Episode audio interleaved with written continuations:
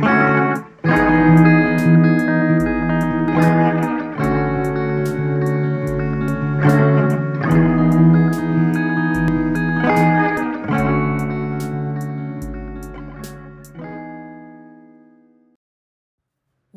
to Dialog Selasar by BEM FEB UI. Halo semua, welcome back to Dialog Selasar, episode ke-10. Kenalin, gue Kemal dari Biro Humas BEM FEB UI, bakal jadi host kalian. Pada episode kali ini, bersama Gista dari Biro Project BEM FEB UI, kita ditemani oleh Kak Muhammad Azari dari Sekolah Tinggi Akuntansi Negara dan Kak Meiza Fajaresta dari Vokasi UI. Di podcast ini, Dialog Selasar akan membahas mengenai pengaruh gelar terhadap daya saing di dunia kerja, serta para bintang tamu spesial kita akan menceritakan pengalaman mereka dalam dunia kerja sebagai lulusan D3 yang kemudian melanjutkan ke pendidikan ekstensi. Kita tunggu apa lagi? Langsung saja, moving on to Beer Pro.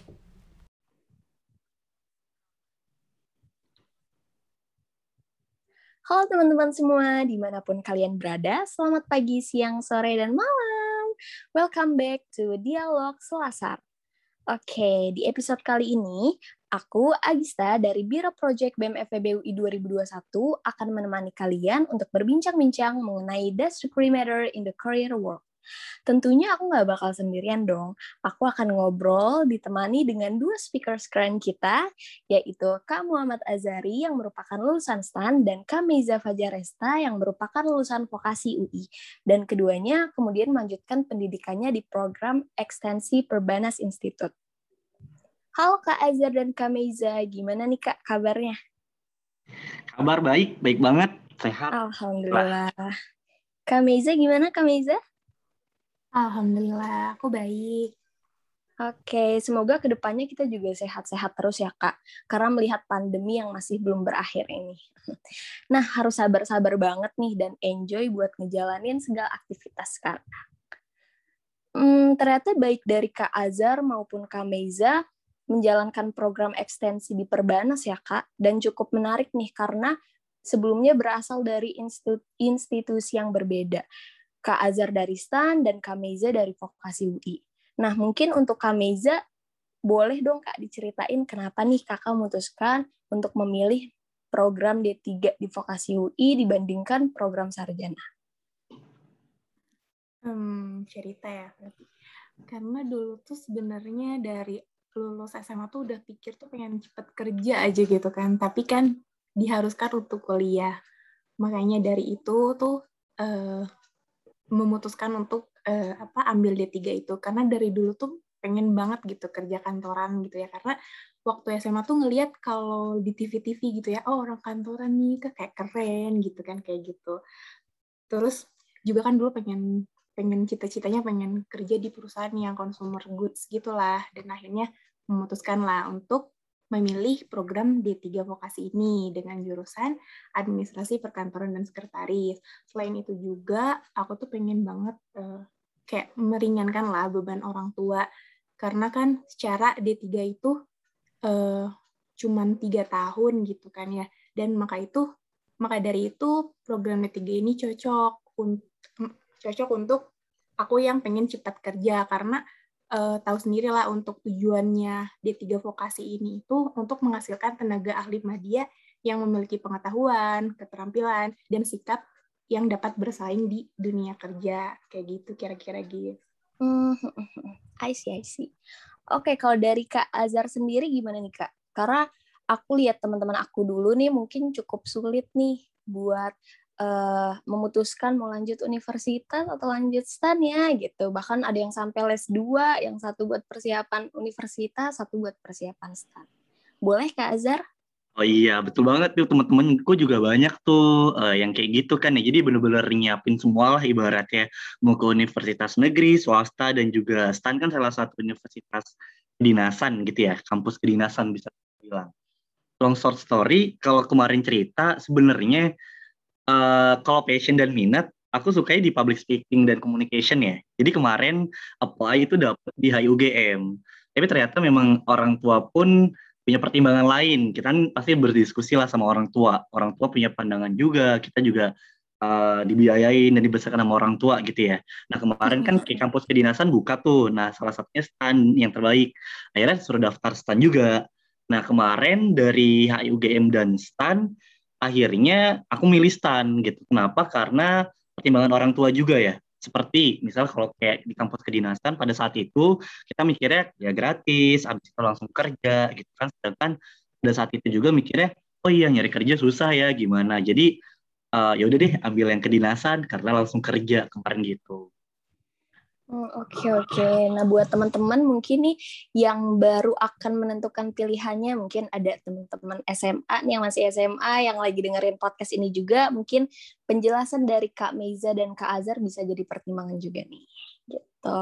Oke lanjut, mungkin aku mau nanya ke Kak Meiza lagi nih. Setelah lulus, dari program D3 kan kakak memutuskan untuk uh, mengikuti program lanjutan atau ekstensi ya kak untuk mendapatkan gelar S1. Nah mungkin bisa diceritain sedikit kak perjalanan kakak dari setelah lulus dari vokasi UI, terus apakah kakak tuh kerja dulu langs lanjut ekstensi atau lang langsung ke ekstensi sih kak? Hmm oke. Okay. Sebenarnya kalau pas setelah lulus UI itu aku memutuskan untuk kerja dulu nih. Karena sebelumnya kan dulu aku masuk vokasi UI itu tahun 2014 kan. Kemudian lulus di tahun 2017 di bulan Agustus tuh. Terus kemudian lamar sini, lamar sana untuk lamar kerjaan gitu lah ya. Lumayan cukup lama nih untuk dapat pekerjaan sekitar tiga bulanan lah. Akhirnya aku bisa dapetin pekerjaan di akhir 2017, which is itu bulan Desember setelah dua tahun bekerja dan aku udah ngerasa cukup settle lah di keuangan dan akhirnya memutuskanlah untuk mengambil ekstensi di Perbanas ini gitu. gitu. Oke, jujur cukup menarik juga nih ya kak perjalanannya. Kalau dari Kak Azhar sendiri gimana nih Kak? Setelah lulus STAN mungkin apakah lang langsung lanjut ekstensi atau gimana Kak? Karena kalau dari STAN, kalau nggak salah langsung ada penempatan gitu ya Kak? Nah, ya betul banget kalau di STAN biasanya kan salah satu kampus kedinasan ya. Jadi habis kuliah misalnya D3 nih, D3 STAN. Habis lulus itu langsung kerja. Nah, kerjanya kan tergantung kayak misalnya STAN kan di bawah Kementerian Keuangan. Jadi di instansi-instansi Kementerian Keuangan gitu kerjaannya. Dan emang jurusannya pas waktu di STAN kan memang langsung kayak jurusan akuntansi, jurusan perpajakan, jurusan kebendaharaan, jurusan bea cukai, semua itu yang kita diajarkan di kampus memang akan langsung diimplementasikan di dunia kerja di Kementerian Keuangan itu sendiri. Kayak tadi di kantor pajak, di kantor bea cukai, di kantor anggaran dan lain sebagainya. Nah, habis itu baru deh kita bisa kuliah lagi setelah dua tahun PNS. Jadi kalau mau cerita, kemarin aku lulus di 2016. Eh, di 2016 aku lulus, 2016 ke 17 itu setahun, aku CPNS. Nah, habis CPNS 2017 itu aku diangkat jadi PNS. Makanya dua tahun setelah 2017 kan 2019 ya. Nah, pas waktu 2019 kita udah bisa langsung ambil ekstensi kuliah, aku langsung deh cepet-cepet ngambil ekstensi kuliah gitu. Wah, keren banget sih jujur. Mungkin ada satu hal menarik nih uh, sebelum kita lanjut ke pertanyaan selanjutnya. Aku tertarik banget agak kepo tipis-tipis ya. Kenapa sih Kak Azhar dan Kak Beza memilih ekstensinya di Perbanas. Boleh mungkin dari Kak Azhar dulu. Oke, jujur li ya, jujur li kayak anak jaksel gitu, which is sebenarnya memang banyak banget faktor-faktor uh, pilihan-pilihan kampus ekstensi ya. Apalagi di Jakarta misalnya, itu udah banyak banget kampus-kampus di Jabodetabek. Nah, akhirnya aku sendiri banyak banget faktor-faktor pertimbangan yang aku pilih akhirnya perbanas. Contohnya kayak misalnya faktor akreditasi kampus. Perbanas udah A nih, aku kan teknik manajemen, manajemen juga A, udah keren banget ya. Terus uh, jangka waktu kuliahnya juga cepet gitu, cuma 20 bulan. 20 bulan bisa kelar gitu kan sambil kerja, eh nggak kerasa tahu-tahu udah lulus S1 juga gitu. Terus dari testimoni-testimoni senior juga banyak bilang kalau Perbanas emang keren banget, mereka kuliah di sana asik, teman-temannya juga support dan diverse gitu kan dari banyak kampus yang sebelumnya di mana, di mana, di mana kita ketemu, jadi bisa banyak sharing tentang pengalaman kerja kita yang beda-beda. Ada yang di pemerintahan, ada yang di swasta, ada yang di startup dan sebagainya. Dan jelas nanti peluang karir ke depannya lebih banyak karena networkingnya juga gede. Dan satu lagi pastinya masalah biaya kuliah dong gitu kan. Sekarang kita di dunia kerja pasti uh, mempertimbangkan masalah finansial kita juga untuk hidup seperti apa biaya investasi gimana dan termasuk ketika kita ingin meningkatkan karir kita pasti kita juga harus meningkatkan jenjang uh, studi kita ya yaitu kuliah. Nah biaya kuliah di perbanas itu emang murah banget uh, terjangkau lah bisa kita bilang ya. Nah itu sekitar berapa ya Mei ya? Itu bisa dicicil juga ya Mei kalau nggak salah ya? Iya betul betul betul untuk biayanya itu sangat terjangkau sih kalau menurut aku ya di perbanas ini harus digaris bawah ini sangat terjangkau. Karena yang kita tahu nih Zar kemarin pun kita masuk tuh tanpa uang pangkal loh ya Zar ya? Oh iya bener banget. Tuh nggak ada uang pangkal iya, nggak iya, ada uang daftar-daftar gitu ya. pokoknya langsung deh. Iya betul. Dan juga uh, untuk biaya semesternya tuh bisa dicicil. Kalau aku sih dicicilnya dua bulan sekali nih Zar. Iya. aja. Dan sekarang Tapi malah infonya udah ada ya. bulan juga ya Mei ya buat dicicil. Iya betul betul. Iya bisa dicicil dua bulan dua bulan gitu. Eh satu bulan satu bulan sekali gitu. Jadi kalau dihitung-hitung tuh bisa uh, satu semester tuh kehitungnya 8 juta, tapi itu tuh bisa dicicil sampai empat kali cicilan gitu. Jadi sebenarnya uh, meringankan lah bagi kita yang bisa yang kerja yang kerja sambil kuliah kayak gitu. Terus juga kebetulan nih Perbanas juga lagi buka pendaftaran juga loh di bulan November depan. Um, bagi teman-teman yang berminat mungkin bisa langsung datang ke Perbanas aja kali ya. Di hari Senin sampai Kamis itu di pukul 8 sampai 6 sore. Jangan khawatir kok untuk biaya kuliah di Perbanas ini pokoknya terjangkau ya Zar ya. Iya betul. Kalau nggak kampus, misalnya agak jauh, mereka bisa kontak juga via sosial media ya, kayak di Instagram, gitu mereka bisa langsung follow up informasi pendaftaran sih udah oke banget gitu on. Iya betul betul gitulah kira-kira. Oke yes. okay, mantap. Berarti buka di bulan November ya kata di Perbanas. Iya betul untuk periode baru. Ya karena dia iya. satu tahun ada tiga kali periode tuh bukaan. Periode, oh, iya. Di Maret, di Juli, ya, sama di November. Iya. Iya, Oke, okay. mungkin buat teman-teman yang lagi dengerin podcastnya nih, ada yang mungkin dari vokasi atau dari stan gitu kan, mungkin boleh banget nih langsung aja ke poin perbanasnya gitu. Oke, kita lanjut ya kak ke pertanyaan selanjutnya. Uh, berarti Kak Azhar dan Kak Meza kan berarti sekarang lagi kerja ya Kak. Terus sambil kuliah nih, nah gimana sih Kak berarti ngejalaninnya tuh? Mungkin boleh dari Kak ya, Azhar dulu. Ini ya, luar biasa juga sih ya pengalaman baru nih gitu kan. Karena dulu ya kuliah aja pas di kampus ya di standar 3, jadi nggak mikirin kerjaan tuh. Kehidupannya ya seputar kuliah, belajar, belajar, belajar gitu lah kan organisasi gitu kan. Main sama teman-teman nggak mikirin sama sekali dunia kerja gimana. Terus akhirnya lanjut kerja nih. Udah nemu dunia kerja mulai beradaptasi bagaimana dunia kerja bagaimana uh, uh, melakukan kerjasama bersama atasan bersama rekan kerja dan lain sebagainya gitu kan.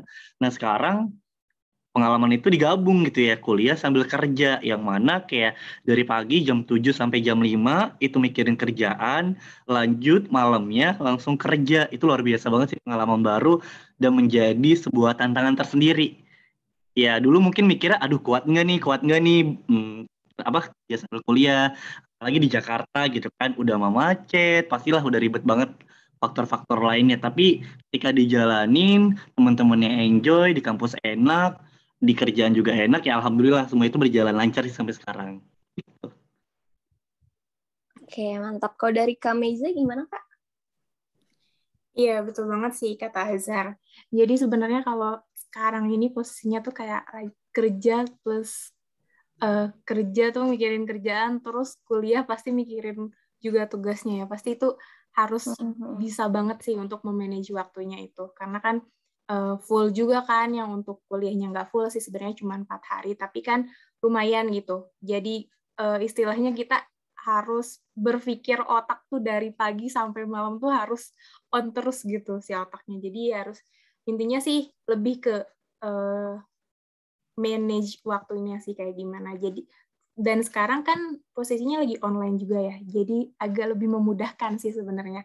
Kalau kalau offline sih sebenarnya nggak tahu sih dulu bakal kayak gimana kuat apa enggak kata Aisyah tadi, karena kan uh, untuk kita pergi dari kantor terus ke kampus gitu kan take time gitu kan, karena lumayan gitu, karena Jakarta yang macet itu, tapi uh, dan sekarang posisi yang online bersyukur banget sih, jadi lebih bisa manage waktunya lebih baik lagi. Kayak gitu sih. Benar. Ada hikmahnya juga ya teman-teman nih kita online iya, sekarang. iya betul, betul. tadi kan kak Meza sempat bilang kalau nggak salah empat hari kuliah gitu ya kak itu berarti maksudnya gimana kak kuliahnya apa malam atau weekend apa gimana kak Oh, oke, oke, oke. Untuk sistem kuliahnya sendiri sih di Perbanas sebenarnya kan kita tuh ada dua opsi pilihan gitu ya, Gis. Jadi itu di untuk program ekstensinya tuh ada namanya kelas intensif sama kelas karyawan. Tapi untuk aku sendiri itu uh, ngambil yang kelas intensif, which is itu di mana uh, ker bukan kerja, sorry kuliahnya itu di malam atau after after office kayak gitu. Tapi untuk durasinya sama kok 20 apa 20 bulan gitu. Jadi lima periode sama-sama kelas karyawan. Tapi bedanya kalau yang kelas karyawan ini di jam kuliahnya aja. Kalau nggak salah sih yang aku tahu tuh di kelas karyawan itu eh, Jumat dan Sabtu. Jadi untuk satu harinya tuh dua mata kuliah. Sedangkan kalau aku kan dijabarin jadi empat hari kan. Jadi satu hari itu satu mata kuliah aja. Kayak gitu. Hmm, hmm. Kalau dari Kak Azhar berarti yang intensif juga program intensif atau yang karyawan Kak? Aku sama yang karyawan. Kalau karyawan kan tadi ya di weekdays ya. Senin, Selasa, Rabu, Kamis. Kalau yang intensif kan dia yang di Sabtu, Jumat, Sabtu nih, betul ya? Kebalik. Atau kebalik? Oh, iya. kebalik ya? Karyawan, karyawan, sorry, sorry. karyawan, karyawan. Iya, aku ngambil yang weekdays, Senin sampai Kamis. Kan jadi mulai nggak bener nih kan otaknya.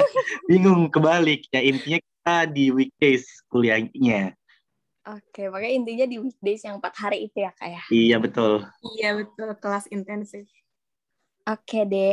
Nah kan Kak Meiza dan Kak Azhar nih dua-duanya sambil kerja. Gimana sih Kak cara manajemen waktunya gitu?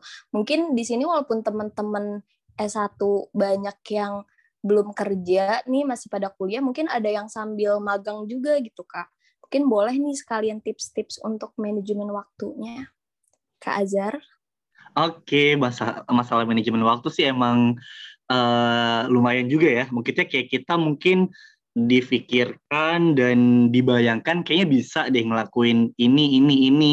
Atau kita bisa ngerjain multi multitasking ibaratnya ngerjain banyak hal dalam satu waktu gitu ya. Tapi sebenarnya kalau bicara time management memang balik lagi ke prioritas kita tiap harinya. Jadi kayak misalnya kalau aku boleh cerita di pengalamanku sendiri yang sekarang memilih kerja sambil kuliah, berarti kan prioritas hidupku pada saat ini adalah ya memang untuk bekerja dan untuk kuliah gitu kan.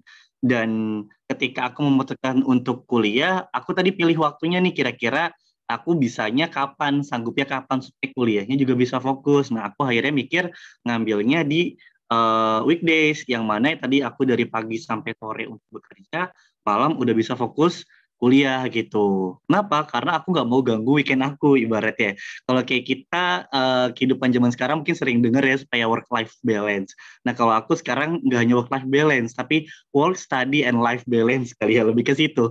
Jadi ketika kita memilih nggak hanya bekerja dan life-nya balance untuk weekend, tapi studinya juga balance. Makanya ketika studinya kalau aku gitu ya, pilihnya nggak di kelas karyawan yang weekend karena aku mikirnya ntar nggak punya weekend dong tiap minggu gitu kan. Nggak bisa jalan-jalan sama teman nggak bisa punya kehidupan lain gitu. Tadi masalah prioritas waktu uh, harus benar-benar benar-benar bisa fokus ya. Kalau di kerjaan ya fokus mikirin kerjaan jangan mikirin kuliah. Pas kuliah juga mikirin kuliah jangan mikirin kerjaan. Kebalik gitu ya. Nanti jadi outputnya berbeda. Pada saat kuliah ngerjain tuh uh, tugas apa kantoran tapi pas kantor malah ngerjain skripsian misalnya itu kan kebalik ya nah kayak gitu memang harus menempatkan posisi kita pada tempatnya sesuai dengan porsinya juga jadi lebih ke tahu waktu aja gitu makanya kalau boleh saya bilang aku bilang ya kalau masalah time management memang kita harus bisa berdamai atau berdiskusi pada diri sendiri gitu loh ya. Nggak boleh terlalu baik atau nggak boleh terlalu jahat bisa dibilang. Jadi harus tahu porsinya masing-masing gitu sih.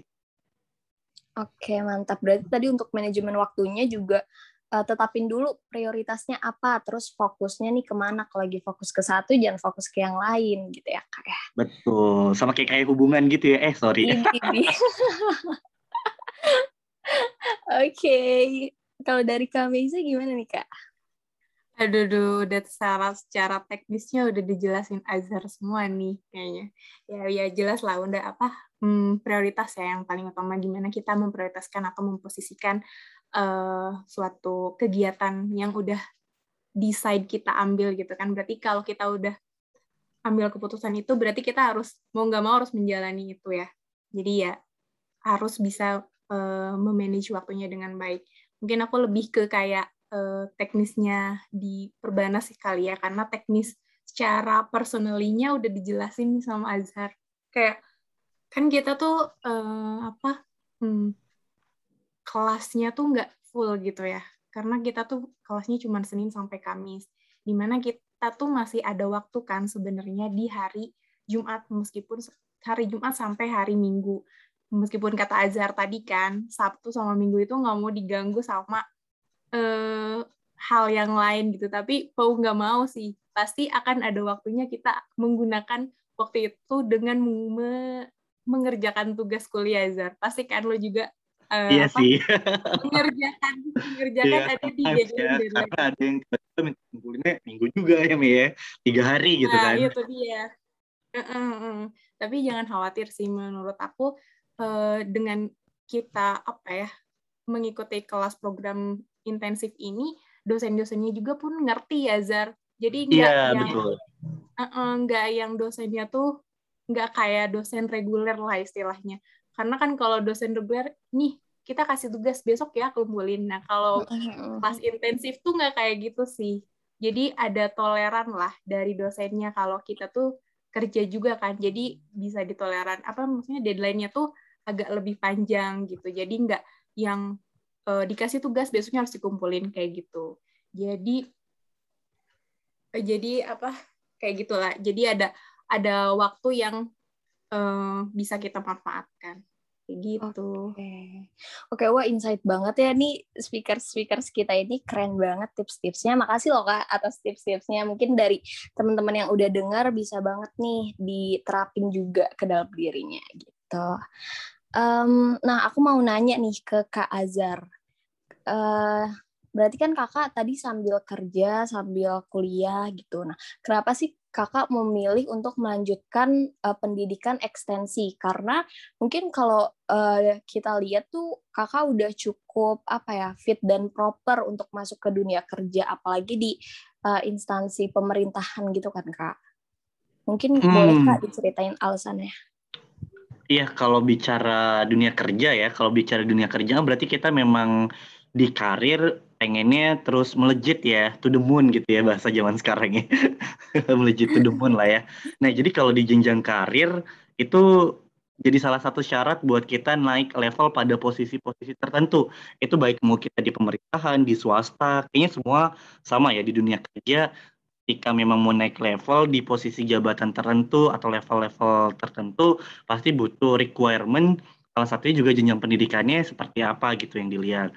Nah kalau kayak contoh aku sendiri di instansi pemerintahan uh, sekarang juga yang aku alamin kayak misalnya aku lulus D3 STAN ya penempatan kerja itu dapat golongan 2C kalau kita bicara di lingkungan PNS gitu ya golongan 2C nah tiap golongan itu misalnya dari A B ke C ke D itu naik golongan itu selama empat tahun jadi misalnya aku dari 2C mau ke 2D harus kerja empat tahun dulu gitu kan baru bisa naik golongan nah tapi kalau misalnya kita lanjut kuliah kalau lanjut kuliah S1 yang tadinya 2C itu kita misalnya kuliah S1 20 bulan ya kayak aku di Perbanas atau kurang lebih kita bilang let's say kayak dua tahun. Nah, kita dua tahun kuliah selama golongan 2C itu, terus kita S1, habis itu kita ada semacam ujian penyetaraannya. uh, setelah mendapatkan apa namanya ijazah S1-nya, terus kita bisa langsung ke 3A. Nah, itu kan berarti lompat berapa tahun tuh ya? 2C ke 2D 4 tahun, 2D ke 3A 4 tahun jadi 8 tahun. Nah, itu kita kayak bisa lebih cepat dari situ. So that's why kenapa akhirnya memang pendidikan ekstensi misalnya case di aku di instansi pemerintah itu penting gitu sih. Oke oke, I see. Berarti uh, kita tuh tetap harus mengejar pendidikan walaupun sambil kerja karena sebenarnya pendidikan yang tinggi itu bisa mendongkrak uh, kerja dan kinerja kita juga ya kak. Betul banget, betul betul betul. Oke, okay. nah aku mau tanya nih ke Kameza. Tadi kan Kameza bilang kalau kakak tuh dulu uh, ngambil jurusan di vokasi tuh administrasi perkantoran sekretaris ya kak, kalau nggak salah. Nah itu untuk uh, lanjut ke ekstensinya tuh uh, jurusannya terbatas atau sebenarnya boleh bebas milih mau melanjutkan ke jurusan apa gitu kak? Sebenarnya sih bebas sih uh, kalau untuk di perbanas ini, tapi aku lebih memilih untuk di program manajemen ini karena sebenarnya dari program manajemennya pun nggak ada syarat harus D3-nya dari mana sih. Tapi kalau yang aku tahu juga kalau kamu kalau teman-teman ini semua yang pengen masuk S1-nya tuh akuntansi bisa masuk ke akuntansi lagi karena biasanya kalau yang uh, pengen ekstensi akuntansi itu biasanya diprioritaskan dari jurusan pajak atau akuntansi itu sendiri. Karena di kelas kalau di kelas aku sendiri sih banyak juga nih teman-teman yang dari vokasi UI-nya tuh nggak nggak administrasi gitu, misalnya perumah sakitan ataupun apa gitu. Jadi memilihnya tuh ke ekstensi eh, S1 manajemen. Jadi nggak ada keterbatasan lah dari D3 mana mau masuk manajemen itu bisa dari mana aja kayak gitu. Jadi nggak ada batas lah. Kayak okay, gitu. Oke, oke. Tapi kalau di Perbana sendiri tuh jurusannya ada apa aja sih, Kak? Kalau jurusannya yang aku tahu tuh ada empat ya kalau untuk ekstensinya. Yang pertama itu manajemen, yang kedua itu akuntansi, yang ketiga itu sistem informasi, yang keempat itu ada ekonomi syariah. Tapi so far yang paling diminati itu manajemen sama juga akuntansi. Karena yang aku tahu juga kalau S1 dan eh kalau S1 sistem informasi dan ekonomi syariah itu sampai sekarang tuh kadang kayak sistemnya tuh buka tutup gitu loh karena peminatnya tuh agak kurang gitu. Jadi uh, dan juga tapi tapi untuk persyaratannya sih sebenarnya sama kayak manajemen nggak ada nggak ada persyaratan harus dari dia tidak apa tapi mungkin untuk dari minatnya aja sih yang kurang jadi kadang nggak dibuka untuk uh, ekstensi itu kayak gitu. Uh, nah mungkin dari tadi kita ngomongin D3 S1 D3 S1 gitu ya kak. Nah uh, mungkin banyak nih dari teman-teman yang belum tahu banget nih perbedaan dari D3 dan S1 gitu. Mungkin dari Kameza boleh Kak sharing-sharing? Hmm, perbedaan. Mungkin perbedaannya tuh banyak ya. Bisa dari gelar yang didapat, lama program studinya juga, terus materi yang diajarin, terus sama cara lulusnya tuh kayak gimana. Mungkin aku jelasin dari gelarnya dulu kali ya. Boleh kalau gelarnya itu mm, kalau dia tiga itu kan kita nanti akan dapetnya tuh AMD gitu di belakangnya atau ahli media mm-hmm. gitu. Nah, terus tuh diikutin sama uh, jurusan yang kita ambil kayak gitu. Nah, kalau aku sendiri kan jurusan yang diambilnya tuh administrasi perkantoran dan sekretaris, maka gelar yang aku dapetin itu adalah AMD APS kayak gitu. Kemudian kalau S1 kan pasti udah tahu lah semuanya, pasti sarjana gitu yang didapetinnya. Misalnya kalau kalian nih sarjana ekonomi, berarti kalian akan dapat gelar di belakangnya SE gitu. Kayak gitu sih kalau untuk gelarnya. Kemudian kalau untuk waktunya juga eh, kalau D3 itu cepat sih, cuma tiga tahun. Kemudian kalau untuk S1 kan yang aku tahu normalinya tuh empat tahun, tapi bisa lebih. Tapi sebenarnya bisa bisa juga sih lebih cepat kalau kita ngambil SP SP SP gitu kan ya. Tapi tergantung sih sebenarnya tergantung universitasnya. Itu tuh kita bisa ngambil SPT SP tuh untuk uh, mempercepat atau SP tuh untuk ngulang. Tapi yang aku tahu sih di UI itu hmm, ada beberapa apa sih beberapa jurusan yang buat akselat gitu sih kalau untuk ngambil SP-nya. Jadi kita bisa S1 dengan uh, lulus tiga setengah tahun kayak gitu. Kemudian untuk yang ketiga itu tentang materi. Mungkin kalau untuk program D3 ini uh, lebih banyak ke praktek kali ya. Karena D3 ini benar-benar mempersiapkan mahasiswanya untuk terjun langsung ke dunia kerja. Maka dari itu, teori yang diutamakan itu adalah untuk mengasah keterampilan kita sih. Mengeterampilan kita sehingga bisa lebih cepat beradaptasi nanti di dunia kerjanya itu seperti apa. Dan untuk perbedaannya uh, kalau di S1 mungkin mostly uh, kita akan dapetin teori-teori-teori aja gitu kan ya. Misalnya aku sendiri nih, aku sendiri kan di uh, perkantoran dan sekretari, di mana itu uh, banyak banget sih uh, mata kuliah yang langsung ke praktek.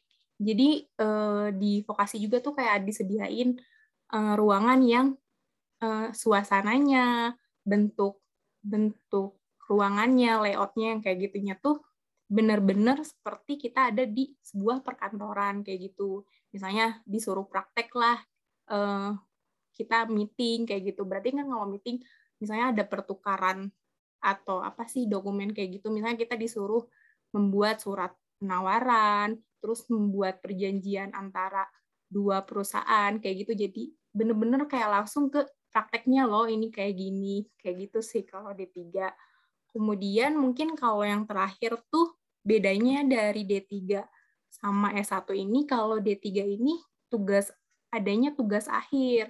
Nah, kalau S1 kan skripsi ya yang kita tahu.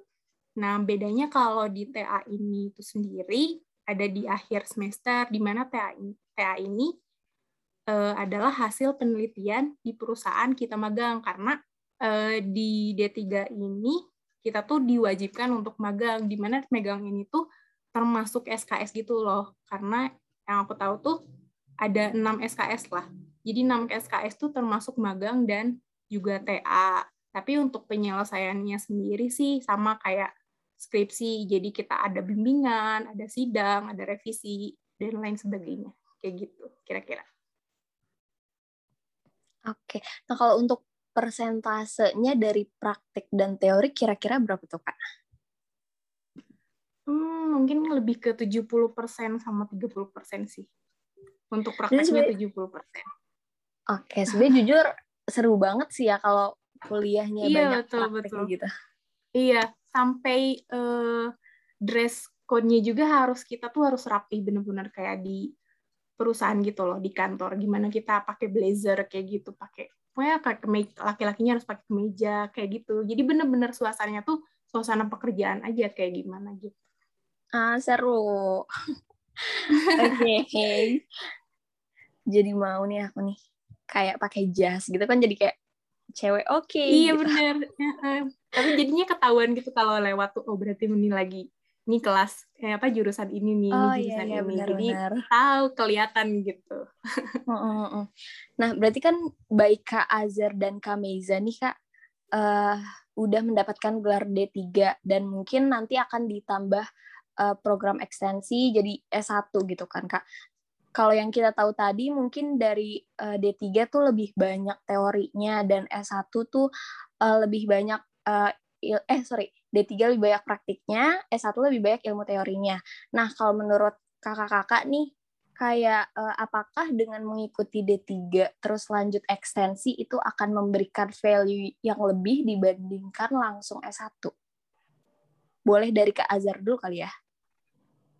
Oke, ini kalau bahas masalah value ya, kalau kita misalnya tadi D3 dulu terus uh, lanjut S1 pas kerjanya gimana.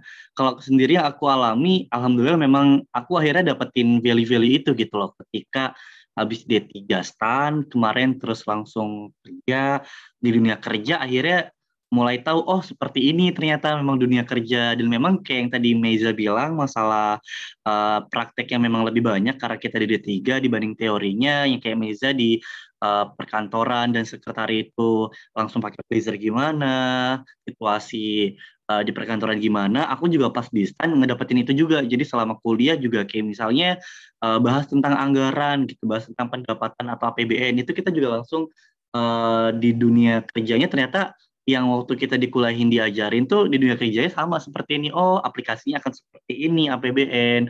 Oh, aplikasi akan seperti ini perpajakan. Oh, aplikasi akan seperti ini seperti ini. Nah, masalah value ketika kita beringgungan dengan rekan kerja, dengan atasan, akhirnya itu kepake gitu yang enggak kita dapatkan di dunia kuliah ibaratnya ya. Kita kan itu di dunia kerja. Jadi kayak gimana teamwork, gimana uh, adaptasi, gimana akhirnya kita bisa saling empati, gimana kita bisa saling memotivasi, support satu sama lain dan lain sebagainya.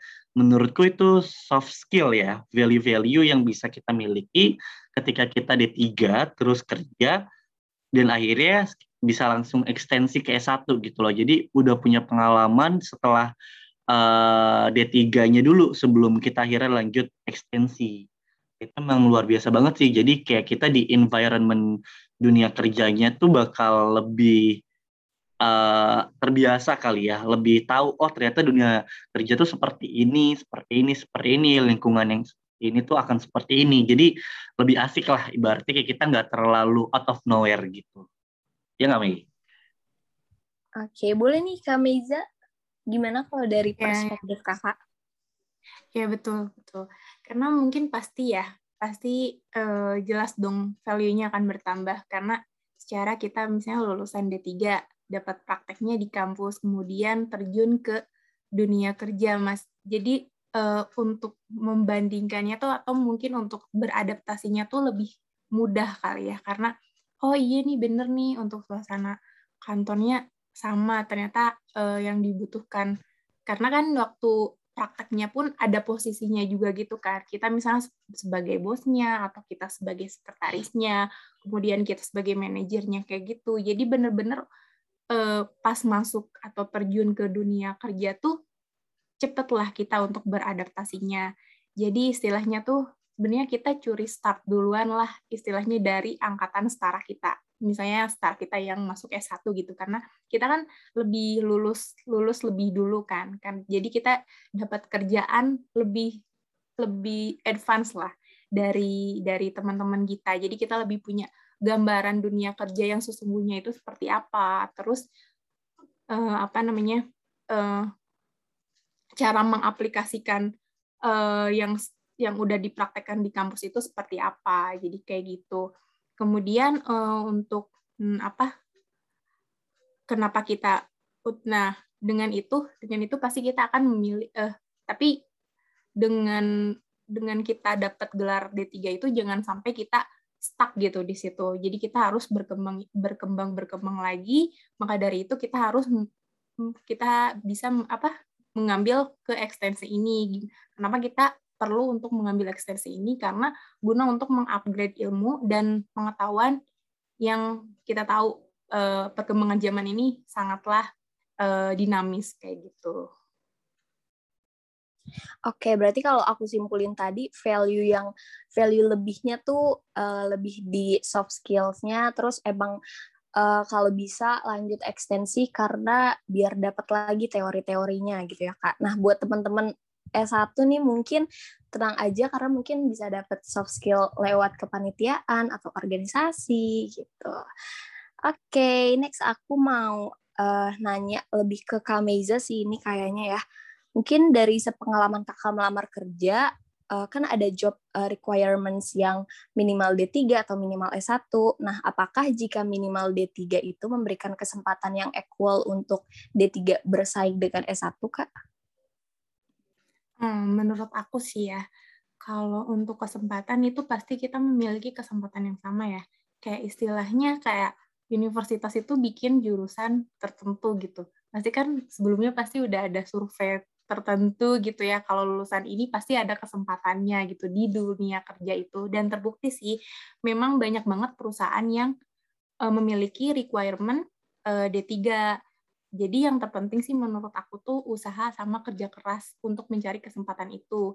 Dan jika kita tuh udah dikasih kesempatan nih untuk interview, jadi pokoknya kalau kita udah apa sih dapat kesempatan nih untuk interview kayak kalian tuh harus memaksimalkan kemampuan kemampuan atau soft skill yang soft skill maupun hard skill yang kalian miliki. Jadinya kayak interview tuh kayak ajang uh, kayak times for your soft apa sorry time for show of your skill lah istilahnya kayak gitu. Jadi waktunya untuk kalian untuk menunjukkan skill-skill yang kalian punyain gitu. Jadi uh, selain itu juga uh, kalau misalnya kita nggak keterima kayak gitu jangan putus semangat lah istilahnya. Karena sebenarnya kalau interview itu tuh harus sering latihan. Jadi kalau memang kalian belum lolos misalnya di interview pertama itu jangan putus semangat. Karena emang mungkin belum lancar lah di interview kali kali itu jadi mungkin lebih bisa direvisi atau diperbaiki oh mungkin jawaban aku kurang ya di pertanyaan ini mungkin jadi kalau ada pertanyaan itu lagi bisa di-upgrade atau bisa diperbaiki jawabannya itu seperti apa. Kayak gitu. Kemudian juga mungkin lebih ke eh, apa ya? Hmm, kalau kalau dalam mencari pekerjaan itu harus banyak berkomunikasi sih sama orang. Menurut aku ini penting karena di mana dengan kita berkomunikasi sama orang ini kita pasti akan nambah relasi kan ya, nambah relasi, nambah link. Jadi kita bakal dapetin banyak informasi untuk mencari pekerjaan itu. Dan yang nggak kalah penting dalam mencari pekerjaan itu tuh, pokoknya jangan pantang menyerah, terus jangan lupa berdoa, minta restu orang tua, dan menurut aku sih ada kunci lagi yaitu sedekah sih, menurut aku. Itu aja dari aku. Oke. Oke, oke. Nah, aku mau next ke pertanyaan selanjutnya nih. Kak, mungkin dari pandangan kakak, gimana nih? Karena setiap tahunnya kan banyak fresh graduate yang uh, dari berbagai universitas yang bergelar S1 nih. Apakah itu mempersempit peluang lulusan D3 untuk mendapatkan kerja, Kak? Boleh Kak Meiza dulu kali ya? Oke, oke.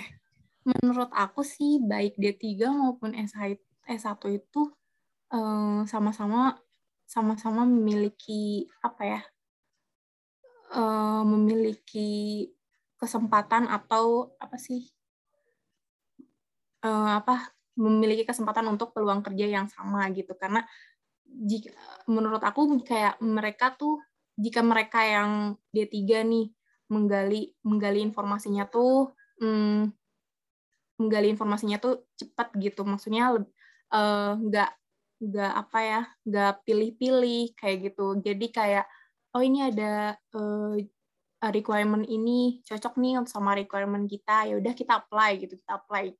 Jadi uh, pasti kan ada pasti ada aja kan untuk uh, apa sih lulusan lulusan yang dicari itu tapi beda lagi kalau misalnya kita S1 tapi kita tuh selektif kayak gitu kan lebih selektif terus ekspektasinya tinggi terus cuman diem aja tuh apply-nya cuman satu-satu aja jadi mungkin itu lebih uh, bisa jadi mempersempit uh, apa sih kesempatan yang kita dapat. Jadi lebih ke gimana kita memanfaatkan informasi atau mencari informasi sih kayak gitu.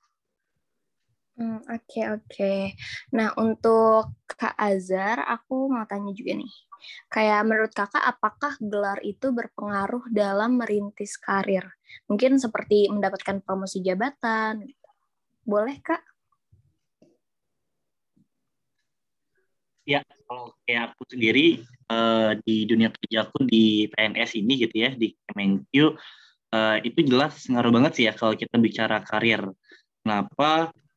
Uh, ini soalnya uh, kayak misalnya tadi aku bilang ya kalau aku di lulusan tiga, apa D3 itu kan 3 2C. Terus misalnya kalau misalnya S1 lulus bisa langsung ke 3A itu kan lompat 8 tahun ya, tapi memang setelah dua tahun kerja gitu lah, berarti bisa ngurangin sekitar empat tahunan juga nantinya.